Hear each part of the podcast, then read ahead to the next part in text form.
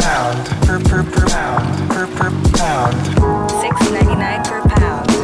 pound, Ninety nine per pound. Ninety nine per pound. Hey yo, it's six ninety nine per pound. Podcast. Yo, welcome to 6.99 per pound podcast, where we usually talk about careers, but we have shifted our focus to the very real impact of COVID-19 on Asians in this country and around the world, actually. So we are going to bring you perspectives of Asians, Asian Americans in different professions and places to give you a personal look at how this virus has been changing our everyday lives. So thank you to all the fans and listeners that continue to support us. Please subscribe to follow our future COVID-19 related episodes. Make sure you let your Zoom call know about 699. You know what I'm saying? Um, but yeah, man, now you can support us by buying me and JoJo a $3 coffee at ko-fi.com slash 699 per pound. But you can also still, you can also still remember you know you know how I, you, you, you like the way i phrase that right? Because if you haven't been doing it you know you could do it now. Or if Do it you now. if you uh if you haven't done it yet then you could start you know what i'm saying? So um you could start a monthly donation at anchor.fm slash 699 per pound slash support. If you don't know the url and you know because of my pronunciation accent whatever it may be just google it. You know what i'm saying? Google is your best friend you know maybe amazon not so much but google is your best friend but with that said um, we have another very special guest who's an expert um, on a topic that i feel like is very appropriate in this current climate jojo can you take it away Of course, so we're so excited for this episode.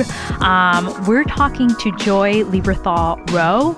Uh, she's a therapist and licensed clinical social worker with a private practice in Westchester, New York. All of you listeners know how much we've been wanting to talk about mental health, and she seems like the perfect person to really dive into it today. Many of her clients actually identify as Asian American women, um, which is going to be super important as we uh, go along the recording because they're actually the most susceptible to mental health issues in America. Um, in addition to all of that, she's also been involved in the adoption community for over 20 years and worked with domestic violence survivors. She also, man, you're too accomplished, Joy. she also works as a counselor for the Juilliard School and co-directs Sejong Camp, a culture camp for Korean adoptees and American-born Korean children.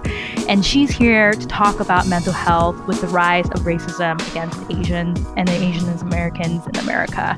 So please welcome Joy. Thank you so much for coming on. Thank you so much for having me. Of course.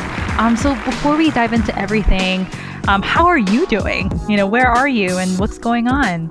Uh, physically, right now, I'm in my closet. Oh, Um, so, uh, trying to be as quiet as I can. Um, but I am up in Westchester and uh, physically doing well. Uh, we're okay. Wow. We So you do by live in all the Westchester? rules. I do, yeah. I made that comment about Westchester, not even thinking, and you do live in Westchester. I'm sorry. I Wow. didn't. I did not.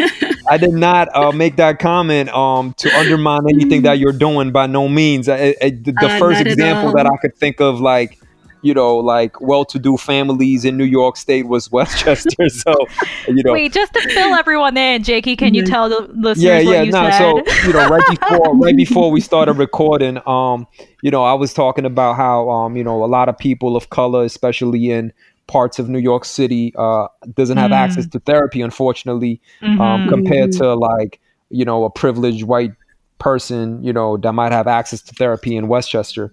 And Uh-huh. um, come to find out, Joy actually lives in Westchester. So uh, and you, you know, much spot love to uh, yeah, much love to Westchester, though. You know, yeah, yeah, yeah, definitely. yeah. Yeah. But um, Oh, my yeah, our family is okay. Mhm. Um, we've complied by all of their rules and homeschooling and doing everything, working from home. So um, yeah, Mhm. we're blessed. We're okay so far. Thanks for asking. of For course. sure, and for sure.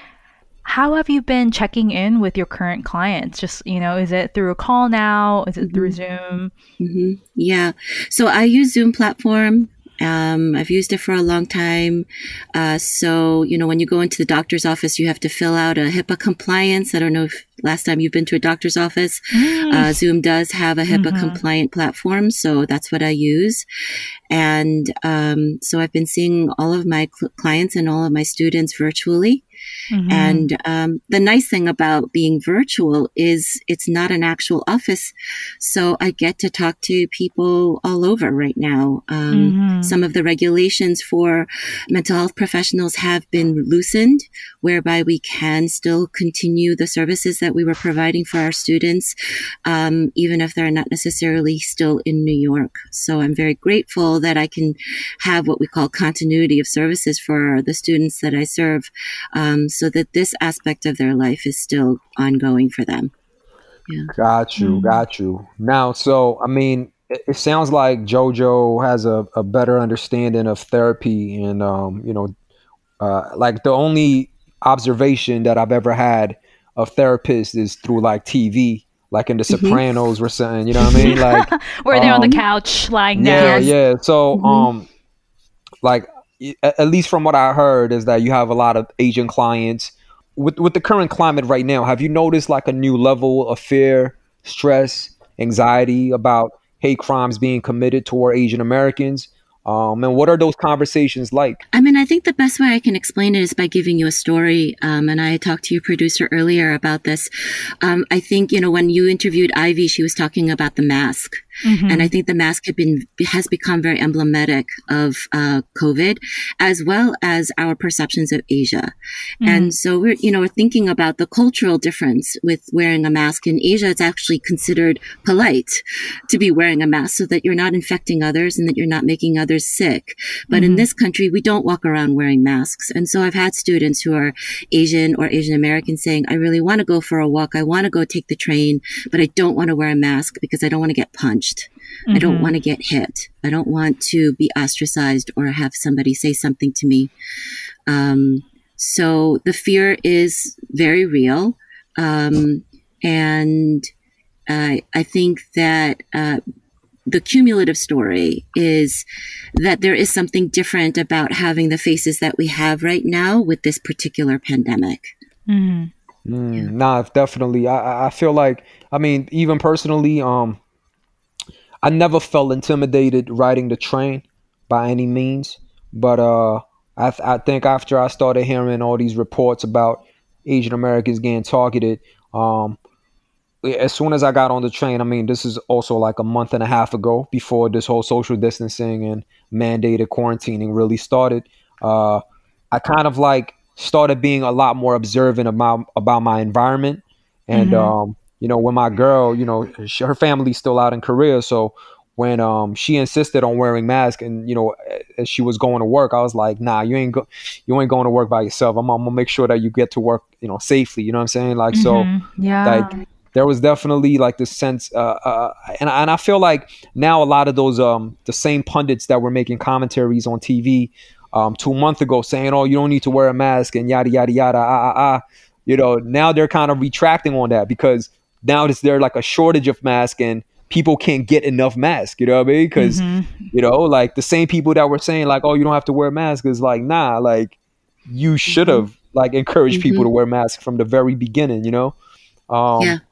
but Yeah. but with all that said like just, yeah. yeah nah mm. please go ahead go ahead No, and, and, and even if it's um, it, even people who have lived their entire lives here have gone through uh, living in the United States relatively unremarkable as far as discrimination or harassment. Mhm. Um, is are, are suddenly alert, much more awake. Um, that level of alertness has definitely uh, hit a nerve with a lot of the people that I've talked to, both anecdotally with my friends as well as um, my clients. And, um, you know, some have even pressed charges on coworkers and colleagues who have made inappropriate remarks or have made gestures scurrying away because you coughed or you sneezed. Um, and those are incidences that I think, you know, a sneeze you really can't control. Um, and if you don't, if you haven't been to China and you don't um, travel anywhere and you just sneeze, you don't really think about oh, I look a certain kind of way and I've sneezed. Therefore, everyone else will dissipate.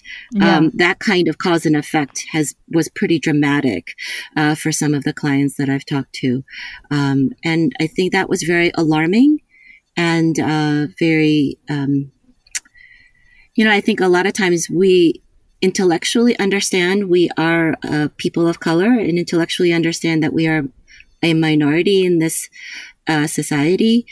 But I think some people have been much more awake to it in real time now than maybe Yeah. they had ever done in their life. So when, you know, a client talks about these anxieties and their fears, like what is your, the first step or how do you approach these conversations with them? I mean, I think with any any client who comes in with any presenting issue, you let them talk um, and you listen. Mhm. right? I think the art of therapy is to be a good listener, to be an attentive listener. So you, there's a lot of empathy, a lot of validation, giving space and pause to our clients so that they can feel their full range of emotions and be able to fully um, be present to the story that they need to share with you. Um, oftentimes, it's the first time that they're actually creating a narrative around the feelings that they've been keeping inside and holding on to. Um, and so, really, my job is just to pay attention and to listen. Mhm. And mhm. Yeah. So what can so when clients open up to you about maybe something that actually happened, you know, if they were physically or just verbally, you know, uh, you know, discriminated Harassed. against or Mhm. harassed, um, yeah, you know, how much as a therapist or a social worker can you step in and prescribe next steps? And, and do you have advice for people who may have kind of gone through that in the way? yeah. So, I mean, first you have to know if your client is somebody who uh, just needs to share the story and be Mm. affirmed and have a safe space where they can do that. And others are saying, no, I, I actually need to do something about this. Um, and I think it's important that we talk about it, and not just in the privacy of our clinical office, but if they have um, the drive to be able to tell their boss or their colleague, or um, even go so far as to file a complaint with the police um, and to report it to an authority, air their grievance, file a complaint, um, document it, then my job is to be able to support them in that decision. Absolutely. Yeah. Well, number one, I love you. Your you keep um, repeating validation, which is such an awesome word. Um, I think a lot of, and you know, this is a universal feeling of you know feeling invalidated. Uh, But I think especially amongst the Asian American community or um, in, in you know the Asian community, mental health is still a stigma, and I think there is the tendency um, for us to kind of invalidate our feelings. Um, I remember growing up, and it's so funny when I share this story because I thought I was special, but then all my Asian friends would say, This happened to me too, where, you know, I would like start crying or something because I felt like an injustice as a child. And my mom was like, You know, why are you crying? You know, what, what, what did you do so you, d- you feel like you deserve to cry? Like, did something really happen to you? You're really crying right now? And I was like so shocked. And I like to- told my friends, were like, oh my God, that totally happened to me. And I was like, oh, it's like these Asian parents, they were, they were all in a coalition together and discussing this, of being like, this is how you gaslight your children. right?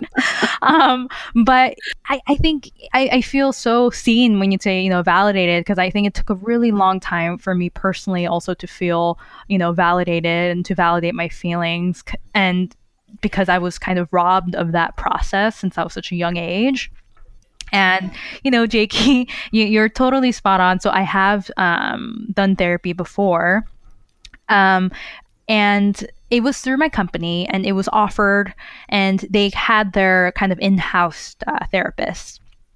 And i was really really excited about her because she was very um, had a lot of experience. She um, consulted for really really uh, top tier publications and was experienced in executive coaching. And i was like oh my gosh what an honor. Like i'm definitely jumping on this opportunity and and I did my you know therapy session with her, and she asked me at one point during our um, kind of the way we were getting to know each other. She was like, "Yeah, so you're from China, right?" Oh my, I'm sure you're like cringing right now to being like, "Ooh." totally. My But- face just got hot. Yeah. And I was like, oh my gosh. And I was just kind of enamored by her, you know, resume. I was like, she's a professional. She knows what she's doing. And I was like, maybe, you know, it's a common mistake. You know, she's older. And, and I was like, wait, I'm invalidating myself again.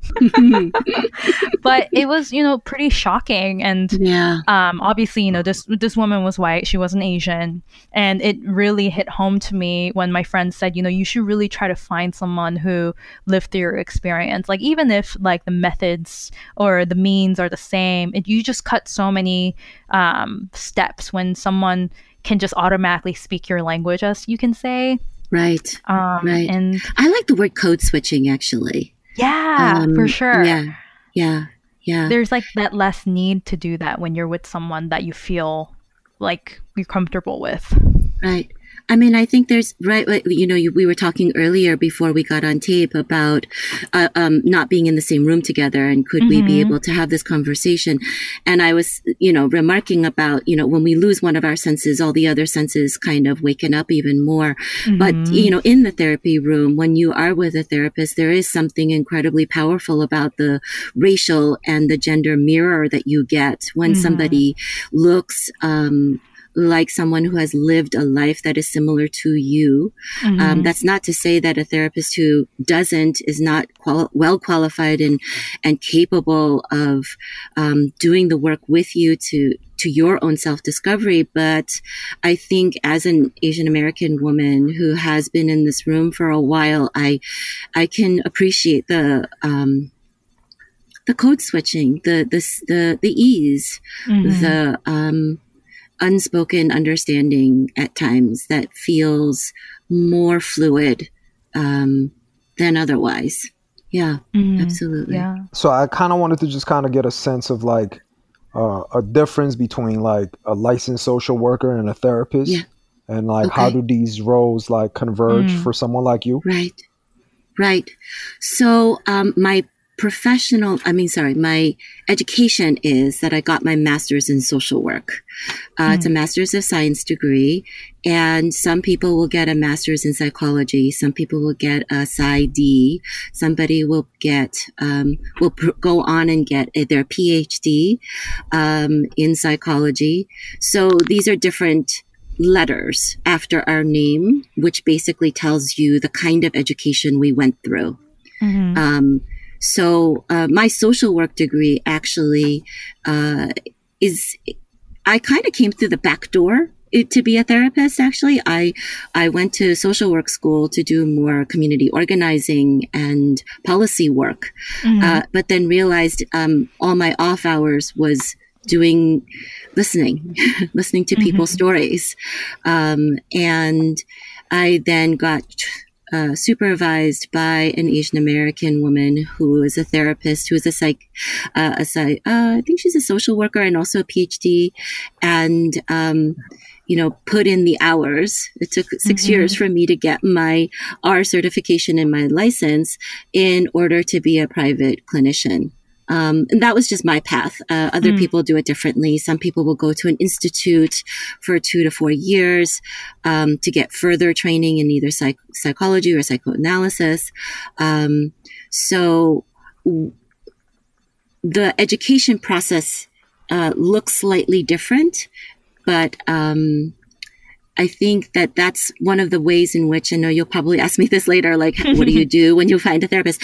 Um, you ask them, you know, what it was your education, what is your approach, um, uh, how how do, how does your degree inform the kind of work that you do? Um, as a social worker, you know, some of the times I wear two kinds of hats. As a social worker, I would want to be able to advocate for my clients or encourage them to advocate for themselves in ways like filing a complaint or getting them access to services outside of the therapy room. Um, and, or, um, you know, help them navigate a, a, a social welfare system. And a lot of times social workers are more, um, a lot of our training is involved in accessing social services and and understanding um, the different systems in our state and our in our government to be able to um, support different families that are, are marginalized or need additional care beyond just clinical counseling. hmm Yeah, and you know, you talked about how a lot of your clients are of Asian descent, and Yes. when you go out, like, how did that happen, right? Because obviously it's not a coincidence, or maybe Right. it is. Um, you know, Right. how much of it is like your um, personal outreach, but also how much of that is people reaching out to you because they see you um, and maybe feel like they can connect with you in a different level. Yeah. I mean, I think word of mouth is very powerful. Mm-hmm. Um, so my first entree into doing uh, direct clinical practice was through the adoption community. So most of the clients that I was seeing were uh, Korean Chinese adoptees uh, who were being raised in predominantly Caucasian white families. Um, so that was a built-in niche, if you will, of my professional identity. Um, I had done a lot of public speaking uh, earlier on in my career, and so you know, by word of mouth, people say, "Oh, this this is someone who is knowledgeable about this particular subject matter." obviously, as we all know, um, therapy or speaking out your emotions uh, in in the form of a clinical sense is not something that is common uh, yet in the Asian American Mhm. community. Yeah. Um, with that said, uh, you know, like there's certain data out there that uh, um, there's there's a lot of data out there that um, depression and um, the the suicidal rate is specifically high um, in certain parts of like uh, Korean American communities. Uh, I don't know if these numbers are uh, completely true because I don't have the data in front of me, but at least that's kind of what I've been, you know, hearing and just you know reading about it throughout the years. And uh, uh, having said that, like, what were what what are some of your observations about like, you know, Mhm. why is that? And um, yeah. obviously when it comes down to um, expressing emotions like you know there, there's many factors right it can't just be just one single monolithic reason like yo is because this you know that's why the way you are you are you know everybody has their own problems but you know if do you see like a trend where do you see something that is kind of commonplace for a lot of these people Yeah, um, so I'm going to be pretty intentional in how I answer this because I don't know all the numbers. So of course um, I didn't come prepared with numbers. I apologize. no no Um, not at all but you know, on a- on a- neither, on a neither do we so yeah, yeah. Um, so on a, on a you know kind of big umbrella f- um, uh, outlook, you know, I think immigrants in general are coming uh, to the United States running away from something. Right? Or trying to escape something. And so there's a lot of intergenerational trauma that happens within first, second, third generation Asian American families. Um, and if there's no opportunity to be able to share that experience intergenerationally, it goes somewhere. It, you know, I, if you, if you watch children, right? Children may not be able to talk about how they feel, but they will show you through their play. If an adult who doesn't have the vocabulary to be able to share with you what they experienced, it will come out in a different kind of way. You know, we often talk about like how we feel can come out sideways. Right. It'll come out in the way we behave, in the way we tolerate uh, or not tolerate certain behaviors or certain tones in speech, sound, senses. Um, and I think that uh, as a as a rule, how do you feel is not something that comes out very easily or with a relative number, relative ease, right? Mhm. Yeah, I just when you see somebody when you walk into a Korean home, the first they, thing they ask is, "Are you hungry?" Not how do you feel? you know, Yeah. how, how was your eat? Did you day? Mhm. Right? Did you eat? Right? It's a very primal uh, sense, if you will. Right? Mhm. Um, so you know, I I think it's interesting what we don't say within our uh, in our within our um, own cultural context.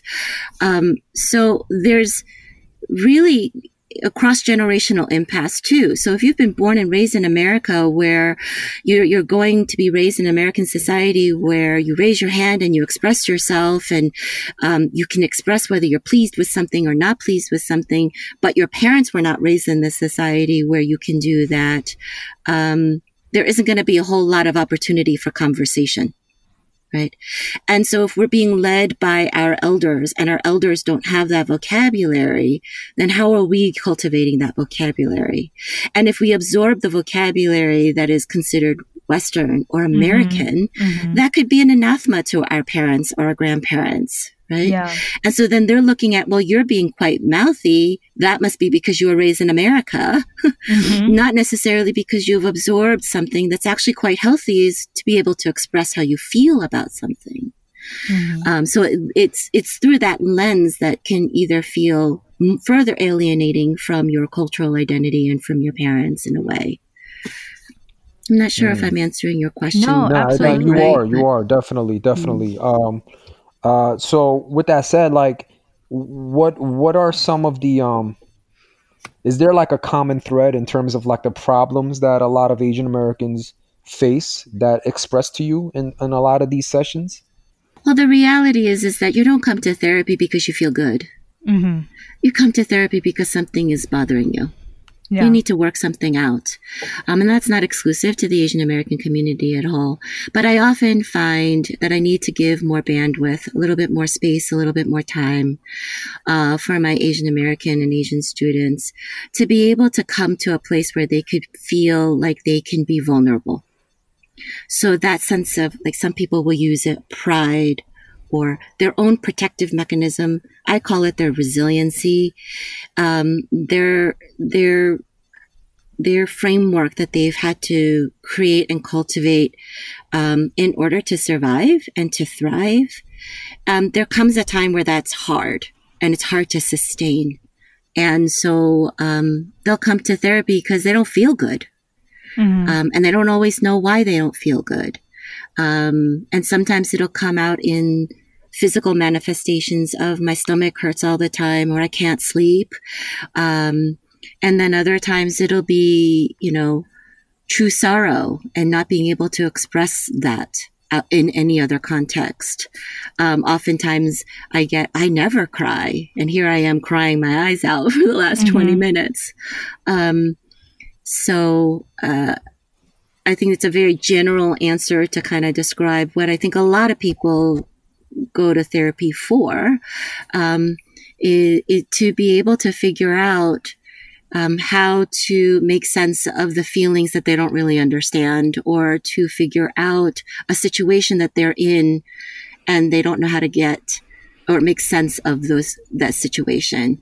Um, and oftentimes, and most of the time, it's really about the relationships they have, either their intimate partners or their children or their parents or their friends.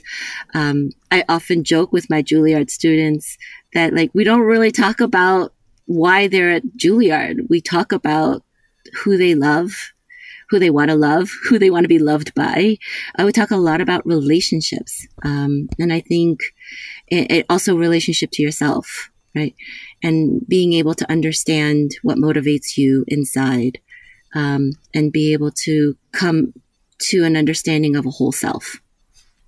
Mm, I see. I see. Um, Mhm. So I mean, with go ahead, Jojo. Yeah, I mean, I think we before we move on, I, I wanted to just share, you know, for any listener who's kind of contemplating on reaching out to a therapist, I think for me, it had to get to the physical level for me to seek out a therapist. Like I almost was like I was googling like what to do when, you know, all these symptoms show, right? When I'm feeling anxious. I knew exactly what it was, but I just didn't I wanted to do everything but therapy because it felt like such a privileged thing that's something that my parents never had access to and it almost felt like and i think i was in like the i just kind of refused to be in the thrive mode you know as you kind of alluded to versus surviving versus thriving and I was like, I'm going to spend money on the gym because it shows that, you know, when you run, like, you know, maybe my chemical imbalances will change. You know, I was you know, trying to eat better, not drink, and trying every single way except therapy to get through my problems. And when it became so clear after I check every single bullet that it wasn't going to happen for me, I decided to do therapy. And I guess, like, you know, I really just wanted to emphasize this point for all our listeners. It's you deserve to feel good right? You deserve to be happy. And this is not you being luxurious or, you know, this is not you spoiling yourself. You know, this is you, you know, being having an imbalance in your body and seeking out a professional to walk them through. So, yeah, I just wanted to take this opportunity just to say that very quickly. Um, and I don't know if you have any experience dealing with that too, Joy, of, you know, do you clients who feel like, oh my gosh, am I even, you know, do I, am I even allowed to be here? Are my problems that bad? Right, right. There must be something really wrong with me. Right. Um, I have a really good colleague of mine who had used the word witness, right? Back to the word validation, right? Uh, sometimes what we need is a witness, someone to bear witness on our life and say, yes, I see you. I see how hard you're working. I see how you are suffering. I see your pain. I see your accomplishments. I see your work. I Mhm. see, right? I, I think that that idea of bearing witness, um, shoot, even Joy Luck Club says it at the end. I see Yeah. you, right? Mhm. That idea of being seen is a very powerful experience. Right. Yeah. No, for sure. And I, I think, you know, we wanted to bring you on especially because especially during this time when you know y- people who maybe don't even ha- feel anxious usually might have recently developed this feeling and don't know what how how to make sense of it you know J.K. talked about how he had to lay some people off today you know and that's just Mm. something that you don't go through every single day right Both So- from that person's perspective and J.K.'s perspective, I'm sure. hmm Yeah, absolutely. Yeah, yeah. Um, nah, it's I, I think the economic impact of what's happening, um, you know, that's gonna be uh, it, it's it's only the beginning, of anything. Um, the aftermath of what's gonna happen because of what's this this whole COVID nineteen crisis. Um, uh, it's it's it's going to be massive, and um, more so than ever, I feel like people are going to need therapy, right? Um, to kind of uh, to kind of control their emotions and figure out what the next steps are um, to better themselves. But uh, you know, but also like because we were talking about our identity as Asian Americans, um, I'm curious to know like, you know, I know JoJo touched upon this before, and um, there's a lot of hate crimes that are being reported. So I think you know, in this moment where we are on edge, um, as a therapist, like, what are some like advices or recommendations or any form of practices that you feel like people could do to uh, better themselves mentally, um, you know, and really just kind of prep themselves Yeah. in this environment? Yeah, right. Um, I, I, uh, yeah, you, you had prepared me to kind of um, come up with three tips that people can do to ease their fears and anxieties. First and foremost, can we just say there's a lot of fear and a lot of anxiety out there. Mhm, for Um, sure. it's it's an odd anxiety as well. For some of us, we have done the social isolating, and so all we have is the news, the Mhm. other, right? We, earlier we were talking about the sirens that you're hearing outside of your rooms in Brooklyn. Um, so there fe- there's this disconnect of the other that's happening, but immediately I'm okay. My loved ones might be okay. But then that fear of anticipation of when will that thing that's out there hit us, penetrate through to us, right? And then for others who are living it on the front line every single day, um, what parts of them do they have to shut down in order to be able to keep going through each day? And for those who are really suffering with all of the symptoms of COVID 19 physically and in real time, to be able to take a breath and to be able to stay in their body and, um, and and live right so when i was thinking about the tips that you were um, asking me to prepare the first one is really to take care of your body Mhm. uh, feed it let it rest move Mhm. it touch it um, really acknowledge that you know your body is important and the health of your body is important. Um, and uh, Bessel van der Kolk is a world renowned specialist in trauma. And um, he did a webinar a couple of weeks or last week. And, you know, one of the things he said was regularity and a schedule is really important because right now the days are kind of bleeding one day into the next. I was joking, like, is today Sunday or is tomorrow Sunday? You know? um, and you know to create a calendar even for yourself yeah. not just of like a schedule of i'm going to shower at this time and exercise at this time but also schedule out virtual happy hours schedule who you want to call on what day and what time so that you can anticipate a smiling face on the other side of your grandparents or somebody a, a friend or um, if you if you can't be near your boyfriend or girlfriend um, out there somewhere um, so to schedule times that you can actually look forward to, um, that marking of time is really important. Um, and then I think the third thing that's really important is to be not afraid to ask for something. Mm-hmm. Um, so, you know, kind of in line with number two is saying to people like, um, I, I'm checking in on you and can you send me a text on Friday just to see how I'm doing. This idea of understanding that we're all connected. And when we think about somebody else and think about thinking about somebody else, it often eases some of that inner anxiety. If you're only thinking about, oh my gosh, I'm going to get sick, um, sometimes thinking about somebody else and saying like, no, I need to call my aunt on Friday. It allows you to think about somebody else and kind of put a little bit of distance between you and your anxiety and your fear at that moment. Um, so, and I think we all want to be wanted, right? So reaching out and then also asking others to reach out to you as well is really important. Mm, mm. Yeah. And for i guess like another piece of advice that might be useful for some of our listeners who are asian and who are kind of going through this anxious thoughts about like oh my gosh like should i wear a mask? Should i not? Um, all those kind of things that you've alluded to with some of your clients like are there certain things that they can do before they step outside you know compose themselves you know to help them you know be more courageous and you know going out because you know, taking walks and um, there's essential things that you need. And it you, you can't you know as much as like we wanted to stay inside there are times where they have to face their fears. Like what are some of your advice in that I mean, I think this is it's it's so interesting. Um, before COVID nineteen really hit its stride, mm-hmm. we were mm-hmm. always worried that we're all like immersed in our phones and in our own yeah. little worlds, right? And in this time where we're forced to be isolated, the one mm-hmm. thing that our human nature is doing is seeking community.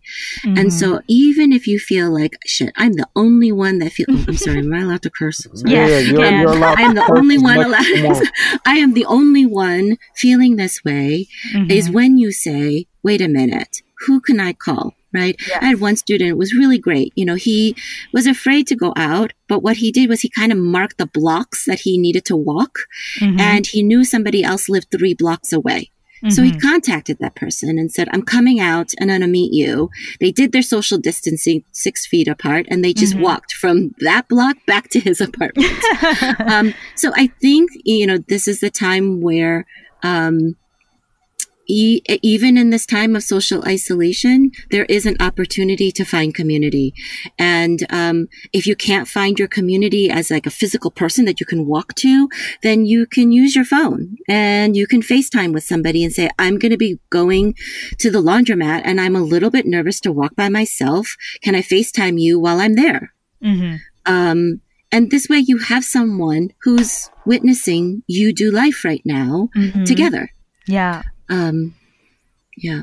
Or awesome. or just carry your weapon with you at all co- at all, any time. no, no, um, no, JK said that. I did JK, not. Yeah, that, that, was a JK gem, not Joy. Joy did not. Joy did not say that. Uh, uh, but um, now, with that said, though, uh, you know, as someone, uh, you know, we we uh, we we read that uh, you work with a lot of adoptees. Um, yes, and you're an adoptee yourself, right? And, and I am. Yes, mm-hmm. you are an adoptee yourself, and um, you know, it might be hard for people to speak to their um, parents about their fears uh, right now, right? Because there's a little bit of a disconnect. I don't know, maybe the adoptive parents, they're not of Asian descent and uh, the same this you know the same the same thing could go for mixed race couples mixed race families um so on and so forth so what advice would you be able to give for an asian person trying to start a conversation with a a non-asian person who is close to them Yeah. Okay. And, Yeah. and just before that, I want to share an anecdote. Like, um, oh yes. because so you know there's been talks about how why it's problematic to call this the china virus Mm-hmm. and i actually had a friend who was struggling to explain to her boyfriend she's you know, of chinese descent and he's white and he was like what's wrong with that it is from china. And he's like didn't we call the spanish flu the spanish flu.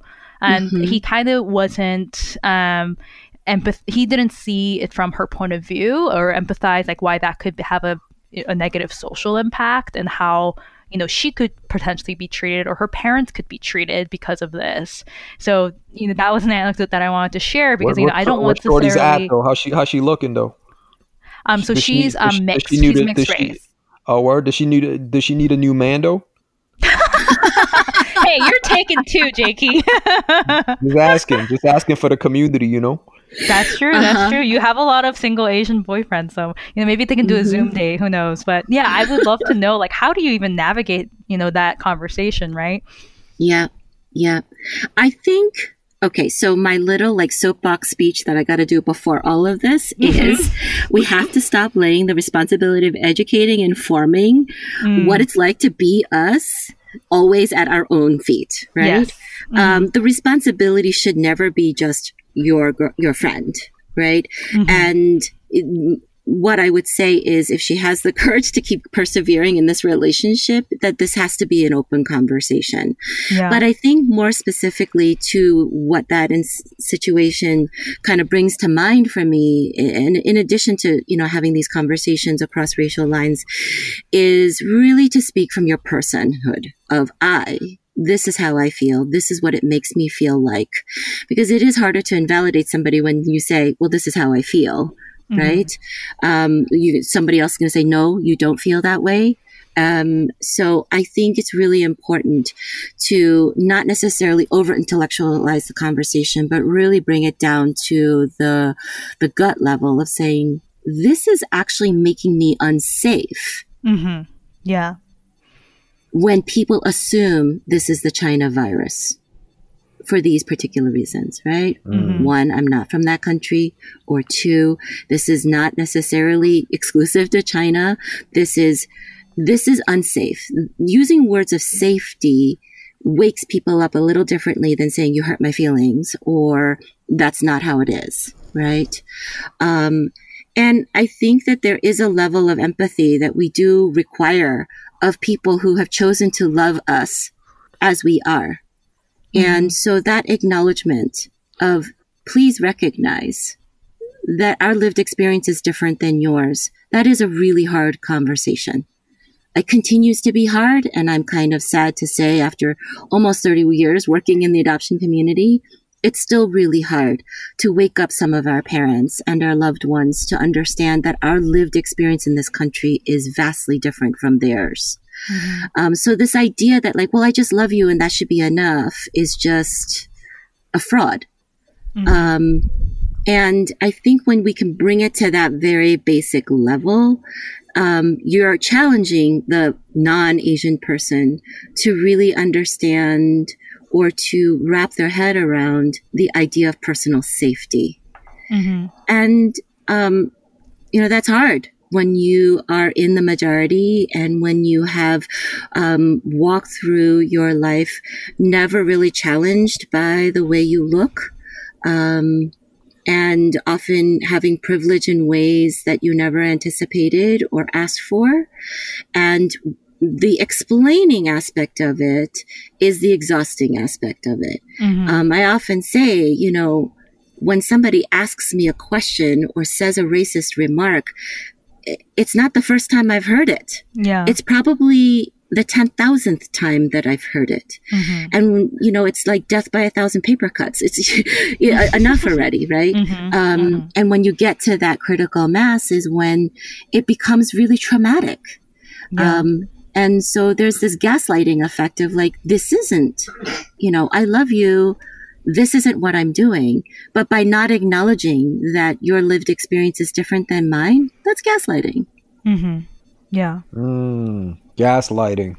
That's how you use that word. Okay, I, I never, I never heard that word being used in a sentence. You're Uh, probably the gaslighter then. Just kidding. Yeah, I probably am. I, I Oh, probably no. am. You know what I'm saying? Yeah, I think uh, maybe the last thing could be if someone, you know, after hearing this episode, is interested in, you know, embarking on a journey of finding a therapist, right?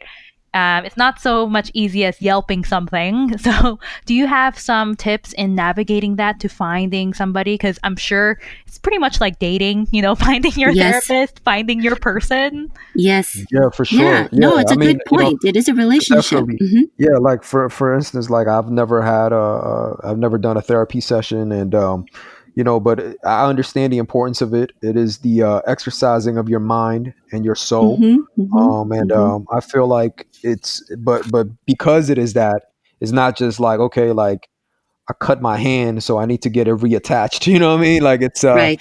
it's it's a lot more cerebral than that. So, um, uh, would be interested to hear your thoughts, Joy, on um, what is like your recommended process. Yeah. So, um, actually, I did a little homework on this. Um, Mm. so I think the first thing Thank is actually to ask others who us. are in. Yeah.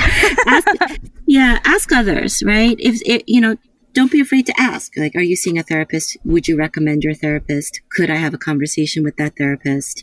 Mm. Um, I think that's number one. Number two, I think you need to be honest about your finances as well, which Mm. just seems like such a difference of, um, you know, it's not a natural thing to think about, but, um, you know, go through your insurance company if you, um, have insurance and are able to access a network of therapists or counselors in network.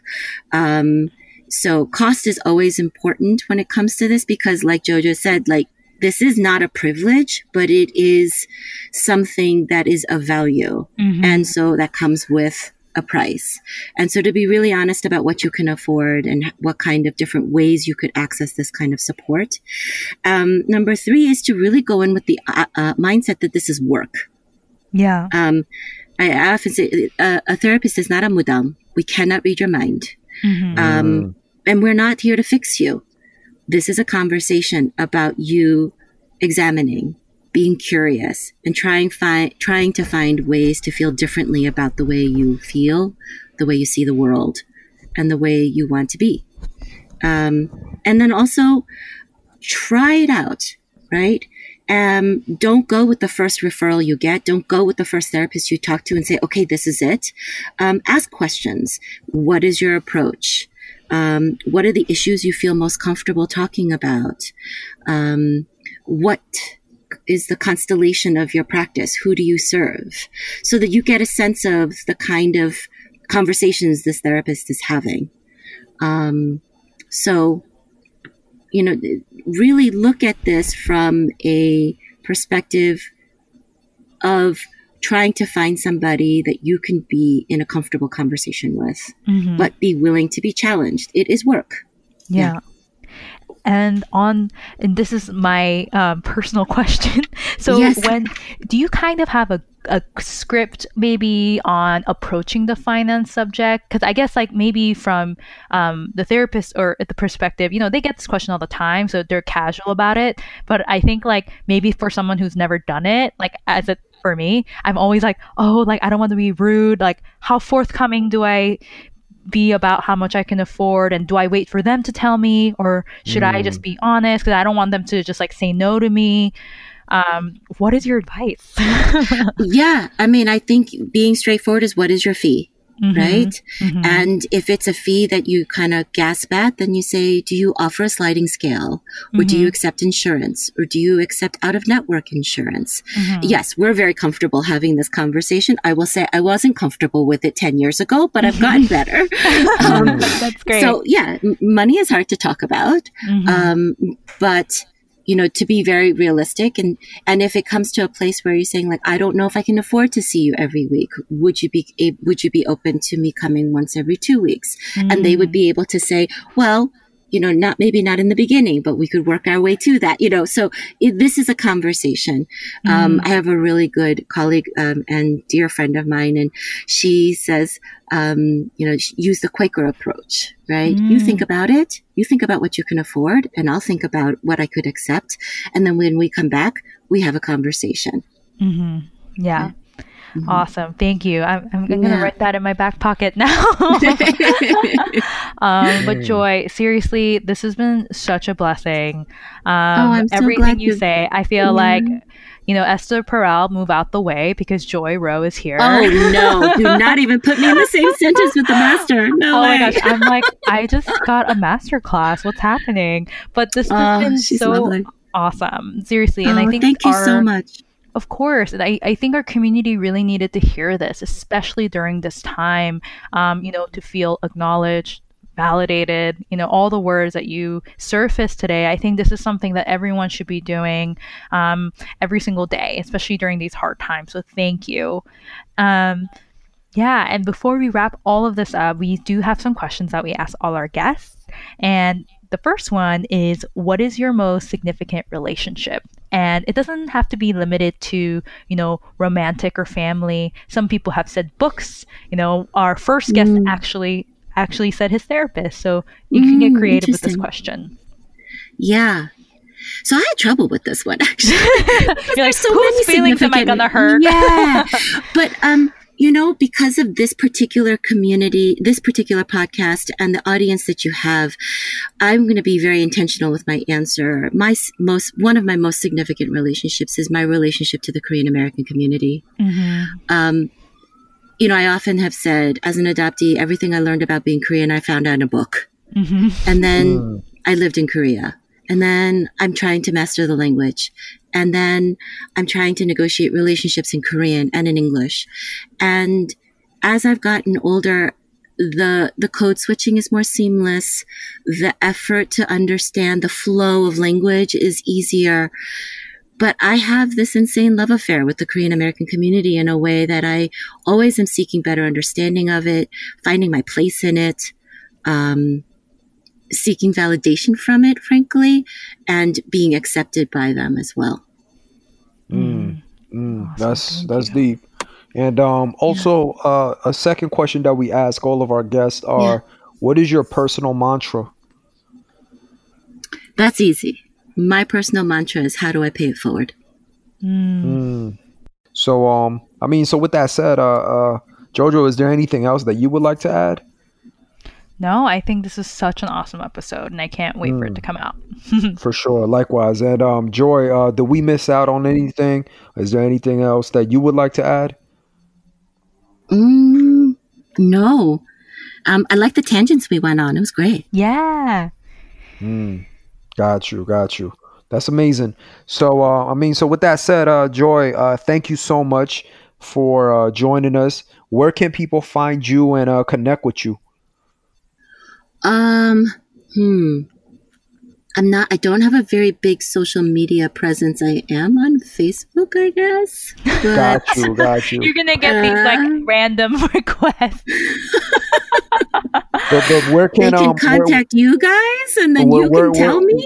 where where can uh, where can people find um find out uh like you, you know where, where can people read about you you know what are some of Yeah. the what are some uh, what are some points where uh people and the listeners can um do a little bit more research or get in touch with you. Yeah. So, in a formal right. way I guess the two, you know what I mean? right, we're a not more gonna we're not gonna way. give out her Mhm. number by any means but Please don't. Please Uh, don't. yeah, I mean, one one way would be through my uh, an organization I have online called iamadoptee.org. mm, Um, we are trying to be an online resource for international adoptees, and uh, so you can get find me through there or through Sejong Camp, sejongusa.org. Those would be two places that probably you could connect. hmm That's great. That's great. Okay. Um, so yeah, I mean, again, thank you, Joy, uh, for joining us and um, sharing your knowledge and um, blessing us with all this insight. Um, so with that said, uh, I just want to give a, a you know one last thing, uh, one last point about therapy. You know, it is uh, exercise of the mind, and um, especially people within communities of color. uh, more so than ever, I feel like should have more therapists that come from that background and um, and have more patience. Where I, I don't know if patient is the right word. Uh, is is it the Mhm. right word in therapy, or is it like how do how do you describe? The person we serve. Yeah, Yeah, some people call patients, but I call them clients because Clients, I, I'm not a doctor. So got yeah. you, got you. Yeah, so. Um, I think more so than ever, you need more, um, you know, uh, uh, clients or patients, or however you want to call it, um, that uh, receive therapy at this uh, very moment. So, I'd like to give uh, uh, much love to Joy for showing us and in detail about everything that goes on um, in her world. And um, remember, you can stream this podcast on all major streaming platforms. If you want to show some love, hit the subscribe button right now and then tell a friend to tell a friend. Uh, most importantly, rate and share this podcast with your entire network. You know what I'm saying? And um, follow us at 6.99 per pound podcast on Instagram, Facebook, Twitter for the latest updates. Again, you could buy Jojo and I a $3 coffee via ko-fi.com. Uh, much love to Anchor. You can now support us monetarily by setting up a monthly donation at anchor.fm slash 699 per pound slash support. Um, yeah. Again, if you can't find a URL, make sure you Google it. You know what Google I'm saying? it. Google it, man. Use Google. With that said, uh, uh, much love to everybody. I hope everybody is safe. Um, this COVID 19 situation is getting uh, very serious out here. Um, you know, we're hearing um, people literally getting affected by this. Um, not only infected, but having family members that are, um, you know, dealing with some uh, pretty drastic, you know, Mhm, situations right now changes, because of it. So, um, you know, I hope everybody stays safe and healthy, and uh, much love. On that note, signing love. off. Peace, peace, peace. Peace.